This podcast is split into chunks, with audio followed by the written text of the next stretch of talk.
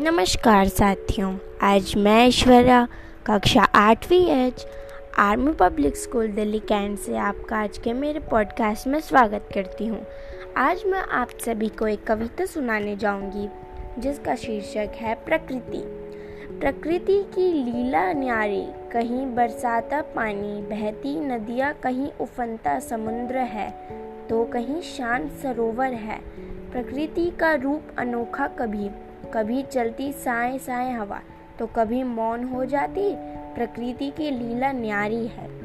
कभी गगन नीला, लाल पीला हो जाता है तो कभी काले सफ़ेद बादलों से घिर जाता है। प्रकृति की लीला न्यारी है।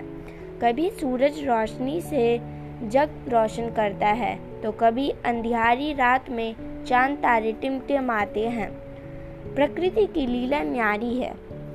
कभी सूखी धरा धूल उड़ती है तो कभी हरियाली की चादर ओढ़ लेती है। प्रकृति की लीला न्यारी है।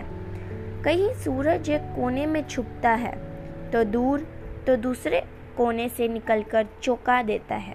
प्रकृति की लीला न्यारी है। धन्यवाद, आपका दिन मंगलमय हो।